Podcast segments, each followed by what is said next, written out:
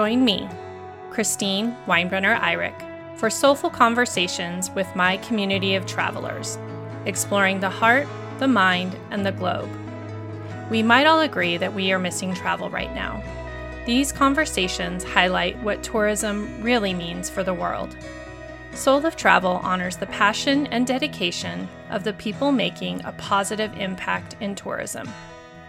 In each episode, you'll hear the story of industry professionals and seasoned travelers who know travel is more than a vacation. It is an opportunity for personal awareness, and it is a vehicle for change. We are thought leaders, action takers, and heart-centered change makers. This is the Soul of Travel. Kate Webb is the owner of Orbis Expeditions and the Responsible Safari Company. Both companies offer experiences that benefit the traveler and equally benefit the host community. Kate is passionate about the role of women in sustainable development and how economic empowerment can lead to routes out of the poverty cycle. In this episode, we talk about how her journey led her to Africa and eventually to Malawi. We explore the ways that tourism can end up leading to dependence instead of being a way to empower local communities. We then dive deeper into Orbis Expeditions and how the work she does there inspires travelers and others in the industry to increase their positive travel impacts. One of her upcoming trips to Morocco in November of 2022 allows travelers to connect with girls and staff from Education for All to learn more about how they support rural girls in their education and preserving the traditional Berber culture. Travelers also get to meet with students and deliver career-style workshops with themes around how to present yourself at an interview, your career journey, female empowerment, and general business. This model used in their Women's Partnership and Impact Expeditions is so inspiring, and I know it will get this Soul of Travel community excited to travel too. We are both dedicated to bringing local communities and women into the conversation of impactful tourism, and that passion is sprinkled throughout this entire discussion. Join me now for my soulful conversation with Kate Webb.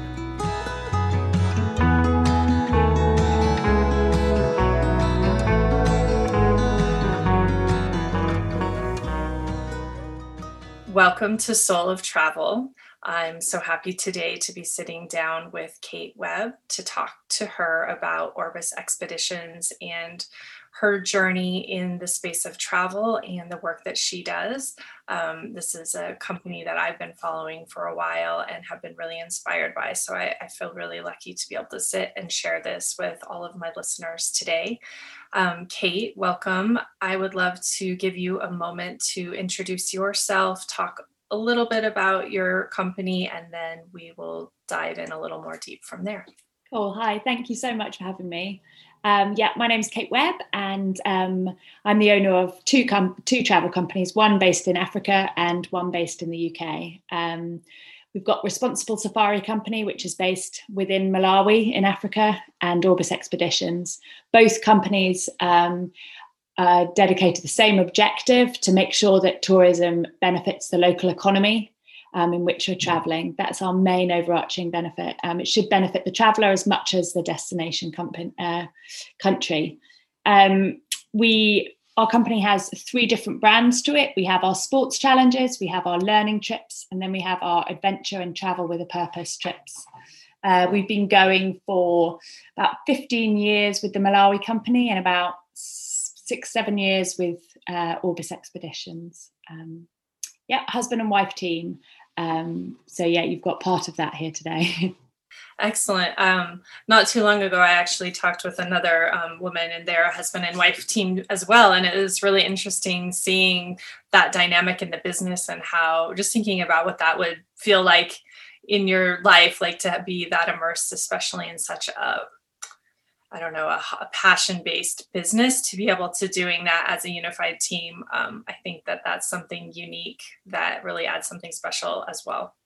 Yeah, I think it does. I think we were lucky because we came into the business. Before we were in the business, we used to run lodges together in Africa, where you're very, very remote, living in tents, sort of running bush camps. And I think that's quite a good foundation to be able to get over arguments quickly and play to your strengths. I think that's the key. You just got to play to your strengths, play to the bits that you're good at. It's definitely not an easy ride, especially when you've got kids and running a business with your husband. But it's... yeah, I think it does. The whole idea of a family business, it brings something quite unique to the table. Well, just to begin, I'd love to talk a little bit about what actually brought you to Africa and then eventually to Malawi, if you'd like to share that part of your journey with us. Yeah. So we were, I'm now 40. We were 22, 23, something like that. We were both working in London, finished university, sort of trying to work our way onto the career ladder.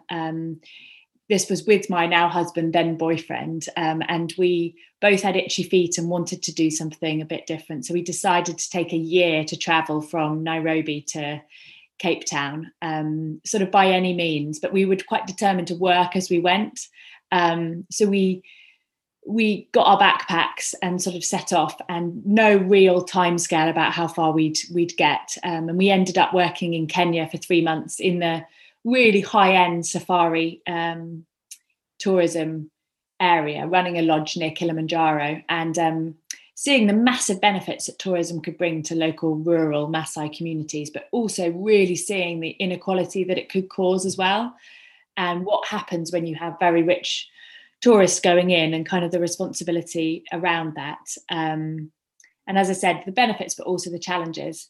So we did that. We got all the way down to Cape Town, had the most incredible experience, and then went back to London and decided to be sensible and concentrate again on these careers we were supposed to forge. But we just couldn't get Africa out of our veins. And also we're both middle children, and we really wanted to try and do something a bit different, but without the prying eyes of family and friends. And so we found a job in Uganda, running a brand new lodge in the middle of a national park, a couple of hours from a main road, very remote. And we ran that lodge for a year. And part of running that lodge was doing a lot of training with the staff who had never worked in hospitality, and a lot of community, like working with the local community to get them a bit more used to tourism. They were all cattle herders and really didn't feel great about the idea of losing part of their land to the national park. And it was all quite new. And I did my master's and based it all around the effects of tourism, both good and bad, and kind of used this lodge as a case study, and spent a lot of time in the local village and a lot of time especially with the girls, actually, who none of them had really finished school. They were just coming straight into working in the hotel, and so much so that they each had separate beds in the accommodation, but they'd never slept on their own before. So all the girls, they just partnered up with another girl because they were scared to sleep on their own. They were used to living in this sort of more communal way. And one night around the campfire, we'd been offered another amazing job in Mozambique. And Dom and I, my husband, we looked at each other and went, do you reckon that we could do something on our own that combines this reason people come to Africa, this reason to sort of volunteer or be part of something purposeful, with the other reason that they come, which is because it's an incredible adventure, travel, safari experience. And we were finding people were traveling, coming out, doing both with different organizations. And we thought, well, why can't we create a company that offers people the opportunity to travel with a really amazing purpose, and base ourselves in the destination, employ local staff, and really become a specialist in that field. And so we sat there age 26 and went, let's try it out. So we got our backpacks back on, and we crossed the border into Malawi by pickup truck, actually, and met some incredible people along the way. And for the first year, I taught and worked at a school to try and earn us money, and Dom started the business. And by year 2 or 3, I was able to give up my job teaching and join him full time on the business. And we started with one member of staff, which then just grew and grew. And we started off just doing leisure travel. So just sort of 2 or 3 people in a group. And then we now operate sort of sometimes up to 40 people in a group, but still very much with that ethos of it being about intelligent travel, it being about that really local travel experience, but combining that idea of purpose, adventure and travel, but driving the local economy. So none of our clients come out and just volunteer or come out and just do something philanthropical. They'll come out and also stay in lodges, go on safari, do something that just drives that local economy and make sure that tourism benefits the local community. So that's sort of our journey in a nutshell.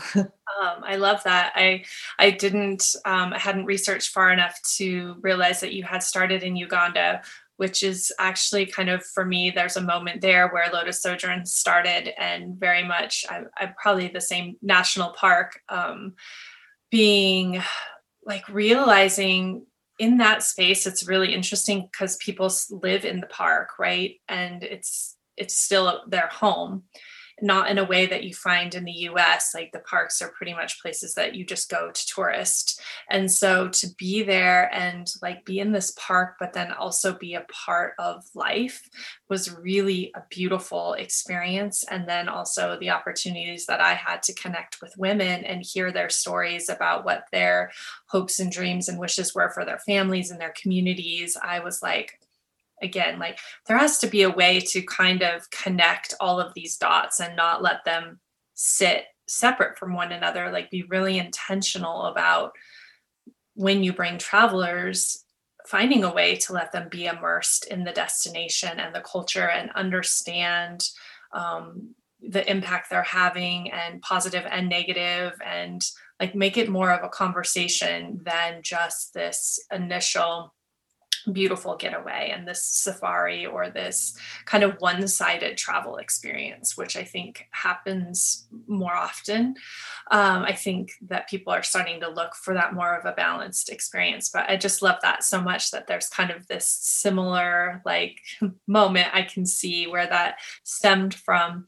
One of the things that I really did want to talk to you about is, and you kind of already mentioned this, is the difference between tourism that creates a dependence from communities, and one that actually really creates an impact, and it becomes integrated as a part of the community, where things are, like you said, driving the economy, becoming more sustainable, and talking about that balance and why that's important, and maybe how you have found to make that happen. I've looked at so many different models of this sort of ecotourism or community tourism all across the world. And I don't think that there's one model that necessarily works and works over a long period of time, because I think that it's very, very location based. And I think that it also changes over time, because I think that if you're going into a community that has had no tourism at all, that community will look different and need to be handled differently in a different way after 5 years of having immersion with tourism as well. So I think the way that we've always tried to do it is that we have tried to allow our model to kind of grow organically. So just to keep with our same ethos of what we're trying to do, but to allow growth and also to allow mistakes and kind of make them learning journeys. So I definitely don't think that we haven't gone along this road without making quite dire mistakes at different points. But I think the one thing that we've been always really, really determined to do, which is that we never wanted to start our own projects or our own initiatives. We always wanted to partner with what was already there. You've talked about, in what you've just said, you've talked about conversations and kind of collaborations. And I think that in order to not have that kind of top-down model, I think for us, we wanted to always see what is there, what is going on, what is already there that might need an extra income stream. Now, if you look, certainly in our part of really rural Africa, and I should think it's probably the same in a lot of developing countries, one of the biggest problems that local communities have is that they might have like a charity side to them, or they might have different people giving money in, which causing a dependency. Now, one of the reasons why that dependency is so high is the fact that they don't have income streams. So, for example, if I take a community that we work with on the shores of Lake Malawi, They've got lots of amazing stuff they've got going on. They've got kind of HIV/AIDS, you know, education, a fish conservation project, a school. They've got all these different things. But what they don't have is they don't have any income. So they're desperately filling out grant forms all the time. Like, oh, can DFID help me? USAID. Oh, can that private donor help me? And it's constantly a scramble. And we found that when we first moved to Malawi, me and this Malawian lady called Chimwemwe, who's still a very, very good friend of mine, we went around 20 different community projects and just asked them and just said, what's the biggest problem? They said, the biggest problem is that funding runs out. We do some great stuff and then funding runs out. And then that DFID has moved on or USAID has decided to concentrate on something different. That's our biggest problem. And so I said, well, what do you need? They said, we need regular income and need to know that we're going to have regular income. And they said, and young people in our community, they need to have jobs and they need to get that idea of what it is to be employed instead of, oh, if I stay here and I'm poor and I can put my hand out and I'm going to get some money or whatever it is or an opportunity. So I think sort of looping back that our whole idea was to see what was already there and then say, okay, you've got an amazing school, let's say in your community, and an amazing women's literacy project. We will bring visitors in. They want to see this. They want to learn what you're doing with solar power at your school, what you're doing with, you know, adult literacy. So we'll bring them in and we will pay you. It will be a job. You invoice us for guiding and for hosting and for translating and for setting up project links. And this is an income. This is a job. So we looked at it as, we tried to look at it as a business partnership, as opposed to the charitable side of tourism. And we try to do that through everything that we do, through all of our literature that we provide our guests with, about handouts and things like that. We try and explain why, and we try and say it's about, you know, we want people to have pride in their job, and you wouldn't go to a museum and be guided and then, you know, say, oh, you know, can I help you and your family anymore? You know, no, you wouldn't, because they've got a job. So, yeah, but it's been difficult, both on the our travellers side. As much as they want to really think about what they're doing, they still really find it really difficult not to hand out bags of sweets, and so it's not an easy thing, but I think that's what we've tried to do. And then, yeah, every community we work with, just try and audit what we're doing all the time, but audit it by our local staff going in and getting that local cultural feeling and going, okay, what's working, what's not. Yeah.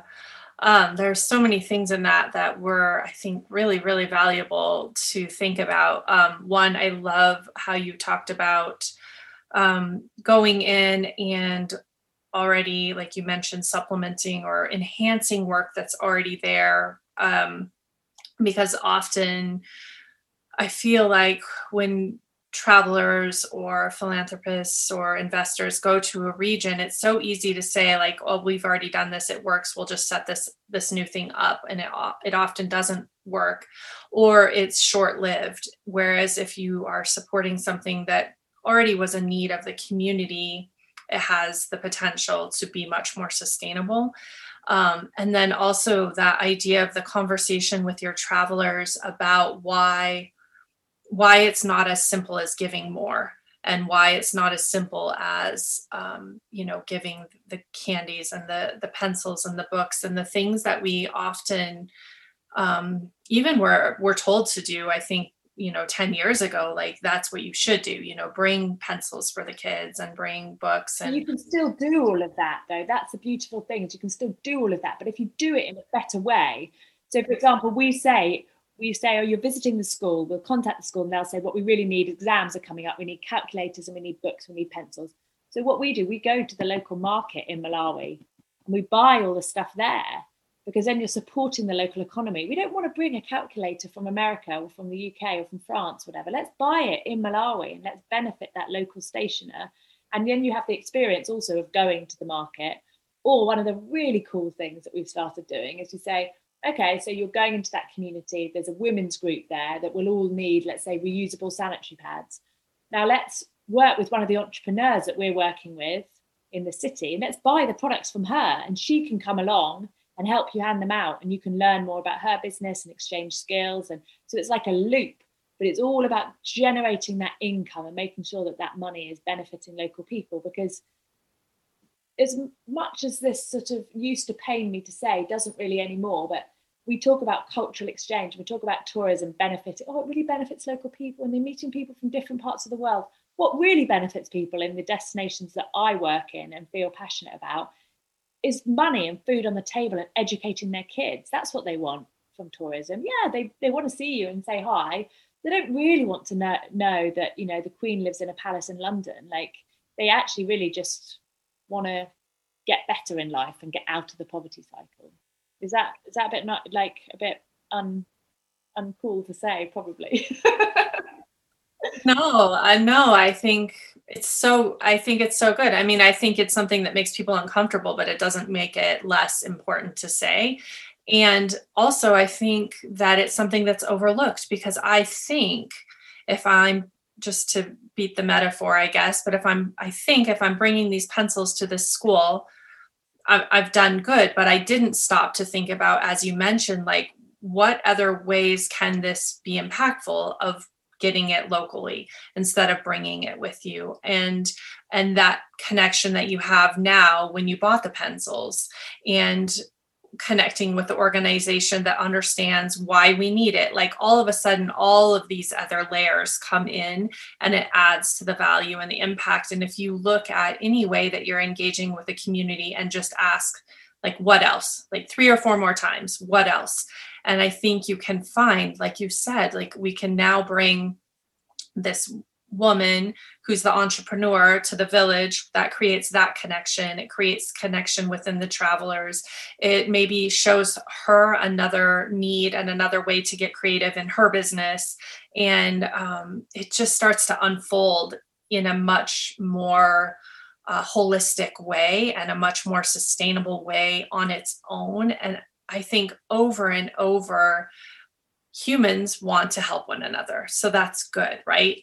But we only know what we know. And the model for so long has been this handout. It has been this, you know, make your donation, bring your gift, bring, like, this kind of one-stop shopping almost, and without understanding what happens on the other side of it. And I think that's the integral part, is actually understanding, 1, what happens when it gets there, and 2, what was really needed in the first place was where we should have started the conversation. So I love so much what you just said. But that can give you so much more of a deeper experience as well. So we had one group who came from the US who wanted to bring books, and which is amazing. It's brilliant. It's really, really good.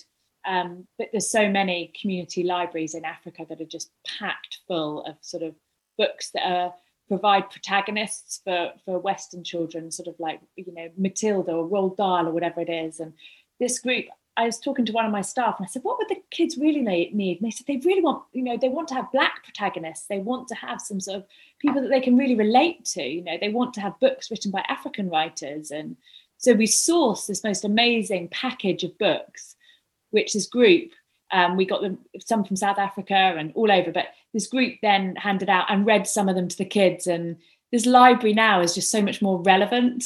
And also we have people sometimes bring over, like, I don't know what the equivalent is with you, but sort of your final year exam books from the UK, and like science and biology and stuff like that. That's brilliant, but just couldn't be less useful because there's so many piles of these books sitting in Africa. And actually, if you just sort of given us a couple of pounds here and a couple of pounds there, we could have just bought the textbooks that they use for the curriculum, which would have just been fantastic. So we try and train our guides to also, this is a big part of your trip, is what, you know, what you're going to bring. So yes, you need to bring something, and it's brilliant to bring something, but it just needs to be something. It doesn't need to be, it can be something really relevant and really impactful.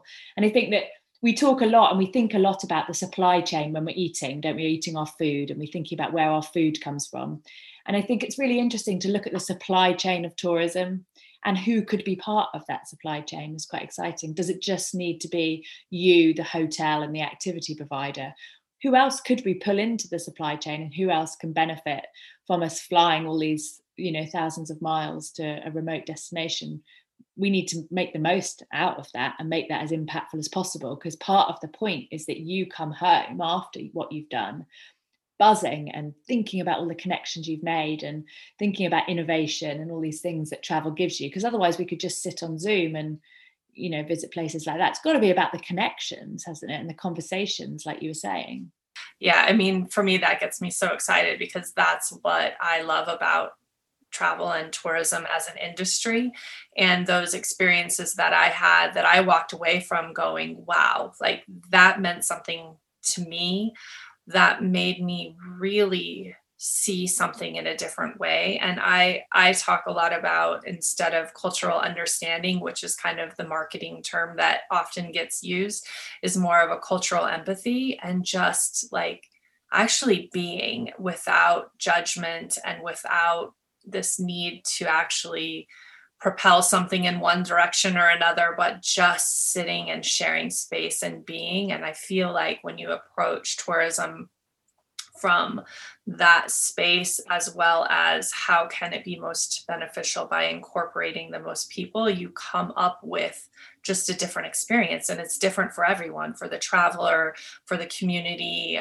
It creates a different space. So, yeah, this is kind of my happy space to talk about. And I'm so grateful that we can kind of share that, because I also think it can be confusing. I think it can be disheartening when we think we're making this choice that it doesn't turn out to be what you think it is. And then it kind of, it gives you a freeze of even wanting to try again. And all those are really natural responses. So I just love opening up the door and looking at it and knowing that in this moment, you and I both have this perception of what is right, and it will likely be different 5 years from now. And so I really loved on your website when, and you mentioned this before, talking about like what sustainability means in travel, that it's defined a million different ways, and every different way can be applicable in certain scenarios, and it needs to evolve, because if we hold ourselves to one standard, we're going to miss when we evolve past that. And so I love talking about it in this kind of more fluid way, and really constantly checking ourselves to see, are we still doing what we thought we set out to do? Because I think sustainability in the travel industry, it needs to be looked at that it's an equal partnership. It needs to be looked at as traveler, host destination, equal partnership. And you can't expect one terminology or one set of rules to be applicable to both, first of all, but also not to change as one shifts and they have to be constantly checked. And I think that those sets of rules, expectations, objectives are different for the host than they are the destination completely. It doesn't matter what the destination is. The other thing I was just going to pick up on was that I think you said something quite important, where you said that it doesn't sometimes, we don't quite understand, sometimes it doesn't feel good for some reason, or we do something and it's not quite right. And I think that that's really true, especially in the areas that we work, that people say, oh, it was an amazing experience going into the village or the community. It did feel, it felt quite awkward sometimes, because we just stayed at that really nice lodge and I felt a bit awkward. I said, that's good. It should feel awkward, because the world is not an equal place. It should feel awkward that you can afford to stay in this great lodge here, and then 5 minutes down the road, you're there in like complete poverty. It should feel awkward. And that's part of why we travel, is because we check ourselves on that. Oh, that feeling of shock. And then I go on to talk about, you know, that lodge that's there, that's employing X amount of people from the village that you went to. And without that, that poverty would be a lot more. And talk about the cycle of tourism. But I think those feelings that we get that make us breathe in and make us shudder. Someone said the other day, it's that shame shudder. And it is, it's that feeling of, oh God, don't feel quite right. It is important. And it's one that, you know, you should feel it. You shouldn't be protected from it necessarily when you travel. Mm-hmm. Yeah. And not stopped by it too, because sometimes it will be enough too, to be like, oh, well, I really just need to stay here on this side of that discomfort. And then what happens when you cross over and then you have the conversations is sometimes where the most brilliant things arrive. Like yeah, I don't really know how to put that into words, but the conversations I've had in that space, and then the things that come out of it moving forward too, it's just, yeah, I think it's just, it's where travel becomes growth and really can open doors and create conversations. And I always say as well that traveling is like storytelling and learning the story and unwrapping the story of the people and the place. And we just like, we can't get afraid to get to the bad part of the book or whatever. Like, we just have to keep turning the pages and working through the story and understanding and, you know, getting uncomfortable and then moving through that. So I just think there's so much value. So I appreciate spending a little bit of time talking about that. What I really as well wanted to talk about is the components of your business, as a way to honor this work that I feel is really important, but also to share with travelers to look for how they can get more of their travel out of their travel experiences. And then also for people in the industry to be inspired to find ways they can increase their positive impact with the travel they offer.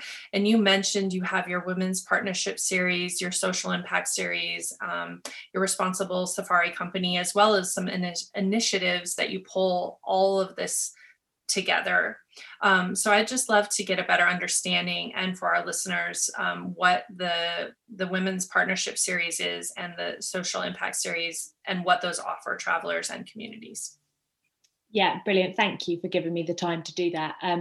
As I said, so we do have three main areas, which are sports, education, and then impact. But I wanted to just talk about the impact because coming out of where we are at the moment with the travel industry, I see sort of the idea of impact travel as something that's really emerging. We were actually doing it back in 2018. We launched our first impact range, but we're really looking to push it now as a company. And this is really targeting what we coin your kind of intelligent travelers, purposeful travelers, people who are wanting to travel, but they're really thinking about each element of their trip and what they're doing.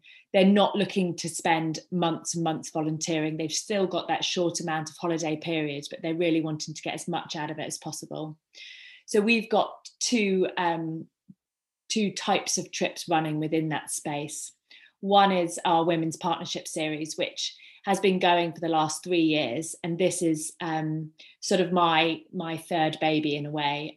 It's something I felt really passionate about after I had my little girl, the idea of supporting women in business in Africa, having been a woman in business in Africa and working within that space, knowing the challenges, the stigma, the kind of the idea of women leaders in our part of Africa is quite rare. But linking up and collaborating and connecting women who travel with female entrepreneurs in the destination country to do some travel with, but to share skills, to share business ideas, to have a space where you sit and you. It's almost turned into a bit of a TEDx series, to be honest. Like the ladies, they love just chatting about the juggle between family life and business, and how they're called bossy instead of empowered, and they're kind of sharing everything from marketing to finance to how to make your brand stand up. And we've had some amazing conversations with leaders in business who wanting to travel out to Africa and wanting to give their time and their experience as opposed to their dollars and handouts, and some of the collaborations that have happened when you come back home as well. So the Women's Partnership Series is launching at the back end of this year. It will be in Malawi, it will be in Bali, Jordan, Morocco, and Colombia, hopefully. And it will be targeting different areas to do with women. So everything from human rights to women in business to culture and religion to history, but still having those elements of adventure. So you get a big hike normally in and a little bit of that element of luxury as well. So you're staying in some really lovely small owner-run lodges that are supporting local communities, but they have that hammock with the view, or that bit about travel that we all love and that we all do. And these sort of travelers are people who that's what gives them their tingle. They've spent the day using their skills, but then they actually want to have a gin and tonic, or they want to have that little element of luxury as well. And then side to that, we've got the social impact journey, which is targeting more. So the women's tends to be sort of 40 to 60 year olds, kind of quite high up in their careers, or women that have done quite a lot of travel, whereas the social impact's more for, say, the 25 to 40 year olds, men and women, mixed teams, people looking to travel, probably 14 to 20 people joining a team.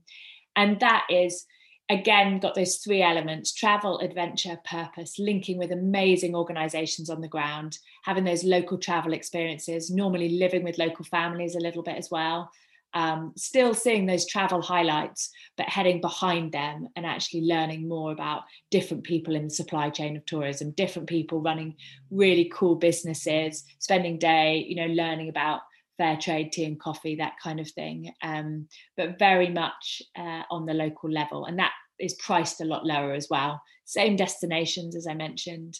And what we've done is we have our own business in Malawi to host you, but what we've done in the other destinations is found people just like us who live there, are based there, who know all about that local area, are working within that space of tourism and charity and development work, and trying to join the two. And we've gone, yes, we like what you're doing. What can you do for us? And they're really, really different. So our hope is that people who have been to Malawi will want to go, oh, I love what Orbis do. I want to do another travel adventure purpose trip. I want to go to Colombia with Kate this year, or whatever it is. So yeah, that's our impact brand, and what we're hoping to get off the ground first before everything else starts opening up. Yeah. It's so good. It makes me so happy. We were talking before we jumped on here that, this is what I really had in this big, bold vision for what I wanted to create in travel, and to just see it working is really inspiring, because I just know this is, for me, the right way to do travel. And it just creates such beautiful connections. And I love the Women's Partnership Series so much. Like I really can't get over that. And part of that is because those conversations are the ones that have stuck with me, like sitting with a woman talking about, like, my teenager is having this struggle, and, my husband is doing this in his job, and, I can't do this because of this boundary. And it breaks down those barriers, and you're like, well, that's my same story. Right. And you don't expect to find that, because we have these notions of separateness that were sold. And when all of a sudden, like, over and over, I've been like, you look at this woman and you're like, oh my gosh, like it was all wrong. Like we're the same. And it just, and then you get to talk in such a real way, and then you build relationships and you carry those forward, and you have different context for everything. And I think it's really unique in a way that women connect. And the Social Impact Series is great too, to get younger people out there realizing what the world looks like as they're setting out to be a part of it. But that's the women's partnerships, my sweet spot as well. So I love just hearing about, what that looks like and how that works. And we used to call it the Women's Empowerment Series, because just the way that you're speaking about it, I think that some of the stories, they are so similar and you feel so connected, yet your background stories are so different. Right. And it leaves you feeling, it leaves me, those conversations and the work that we do with women, it makes me feel so much more brave and resilient and adaptable. And I sometimes I channel my inner Trinitas or Patricia or somebody who I've worked with and just go, oh my God, if they can bloody do it, like I can do it, I can stand up, I'm going to be brave. Like, and I think that's what you bring home, but it's those moments. And I think sometimes when you bring together one person who earns X amount, another person that is just starting out, but yet they both see in each other, they find that connection. I think it's a really unique thing about women, and my friend has one of the guides who travels with us, she always talks about standing tall. And I think it makes you want to stand tall together and collaborate and work together, which is, be each other's cheerleaders, I think is great too. So yeah, like you, I feel like you do that for me, which is lovely. Like on LinkedIn and stuff, I was like, oh yay, thank you for sharing. And I think that's lovely. Yeah. I think it's really powerful. And it it opens the door and makes space for conversation to happen too that maybe aren't always culturally acceptable or normal, or just the way that things get spoken about in those spaces. It gives permission for women to see themselves that way, especially as leaders, because most places around the world that especially where we tend to travel and work, that isn't the norm, and it's definitely strongly discouraged. And for women to be honored for their leadership in those communities is something that's just so important. And I loved the calling on the power. My tie to Guatemala and the artisans that I work with there all the time, like I'll throw a bracelet on and wear it every day for like 2 months, because I'm like, I need that strength right now. I need to not forget it. And the last woman that I took there, when we walked away, that's why she was launching her own business. And she's like, every time I think this is too hard, I think, what?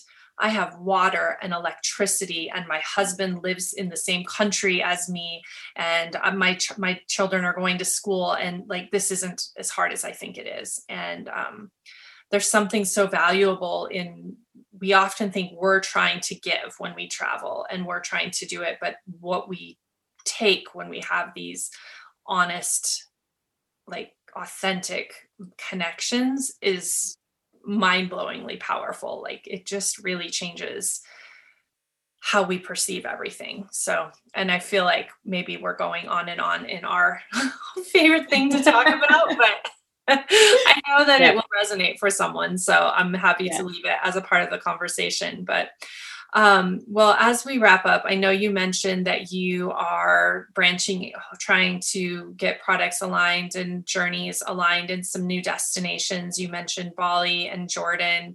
I didn't know if there's any time you wanted to spend just talking about what that looks like and what you're hoping to create there, and then how people can reach out to you to be connected and travel. So we're doing Morocco, Colombia, Bali and Jordan will be added to what we're doing just for this Impact brand, hopefully from November. And I actually we were a bit nervous about launching outside Malawi. We've only ever done Malawi, but we did some research to see if other people were doing what we're doing, living within the destination. It was really important that they had travel companies within there. Mm-hmm. Like DMCs in a way, and we found some amazing ones within these destinations that we've set up. So we started with what do they do, what are they offering, what projects are they linked with, and went from there, and then built these incredible itineraries around there, just making sure that they kept this travel adventure purpose element.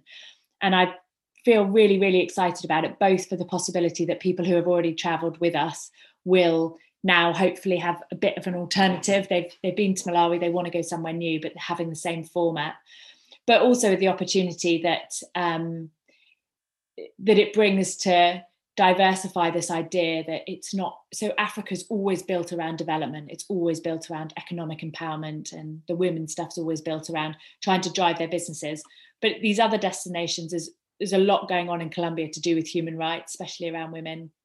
And, you know, Jordan, the history and the culture that it provides there, and religion in Bali. And it provides the idea that, once again, I'm amazed by the power that tourism can have and how it does really filter into so many different areas, and the possibilities that travellers can get involved with something that they feel really passionate about and really interested in. You know, I want to have purposeful travel, but I'm also really interested in history and philosophy or whatever it is, and so therefore Bali would fit.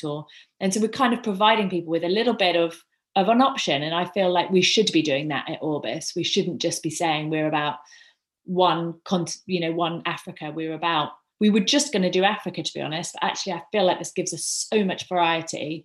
And I feel like as a company, we can really learn from those other destinations, and we can really learn, and it can impact the work that we're doing in Malawi. Yeah, I love that too, because you'll get different perspectives and different strategies and just different tones that will be able to overlap. And it's creating that global community, which I think we're often striving for, to be able to pull from all of those perspectives and experiences. I think I'm excited for you to be able to have that to offer as well. if people are curious and they want to take part in one of these journeys, how do they find you? So it'd probably be great to just add the link in at some point, but so just Orbis Expeditions, and on our website there's the Impact Expeditions, and that's the way. Also we do have a bit of social media presence, so you can always follow us, and I can send you the direct links as well. I always love having a conversation, so also if there's anybody listening that is interested in maybe putting to get something together themselves, we offer opportunities to be leaders on our trips, where you can help create the content of the trip and help us market the trip and do something a bit different. So if you've always thought, oh, I'd quite like to do a trip to this place, and we can work with you to tailor make that. Excellent. Well, I always end my conversations with my rapid fire questions. And they're just a few questions for people to get to know you as a traveler. And it always just brings in something else interesting to learn about you. Oh, I can't remember if I've answered these already. I feel very on the spot now. No, they're really easy and fun. So the first one is, what is your favorite book or movie that offers you a travel escape or inspires you to adventure? The Boy Who Harnessed the Wind, which is an inspirational story all about Africa and innovation. What is always in your suitcase or your backpack when you travel? I was going to say a spare pair of pants, like knickers. So luggage always gets lost all the destinations I go to. I'm going to go with that spare pair of knickers. That's okay. What is your favourite destination? Oh, my favourite destination. I'm going to have to say Malawi, because I'm going to have to stay loyal. That's my heart. Where do you still long to visit? Canada. It's always just top of my list. Yeah. So beautiful. What do you eat that immediately connects you to a place that you've been? Well, it's probably pesto, which is very odd, and it's nothing to do with Italy. But when we lived in Africa, we could never get pesto. And when we were really tired, we wanted to eat pasta and pesto. So whenever I actually hate pesto now, but whenever I see pesto, I just think, oh, Africa, yeah, we don't get that in Malawi, pesto. So probably that. I have a weird one like that too in Thailand. And we ended up at this beach that had a French restaurant that had cheese and like the croque madame, and we were like, oh, all the cheese. So weird. Well, that's a food that connects me to Thailand, which absolutely that's should great. Not. But every time I see it, I think of that moment. Who was the person that inspired or encouraged you to set out and explore the world? I don't feel I have explored the world, but to explore Africa, I'd probably say my husband, but also this lady Chimwemwe, who was my first friend in Africa, who took me. We did it together. We grew it together, and that's really exciting. So yeah, one African, one Englishman. That sounds like a book in and of itself. You could, if you could take an adventure with one person, fictional or real, alive or past, who would it be? Oh, my kids. Got to be my kids. Yeah, we've been too locked down for too long. We need to travel. My kids, they're 6 and 4. They need to see the world. I'm planning a around the world trip with I have 3 daughters. Wow. And so we're like 2.5 years away from where we have related. I can't wait to have them experience. Oh, that will be amazing. Wow. Well, thank you so much. This was such a good conversation. Like, selfishly, this was my happy place, and I'm so happy to share it with the people who are listening to Soul of Travel. And I thank you for joining me. Thank you. It's been really great. It's been brilliant.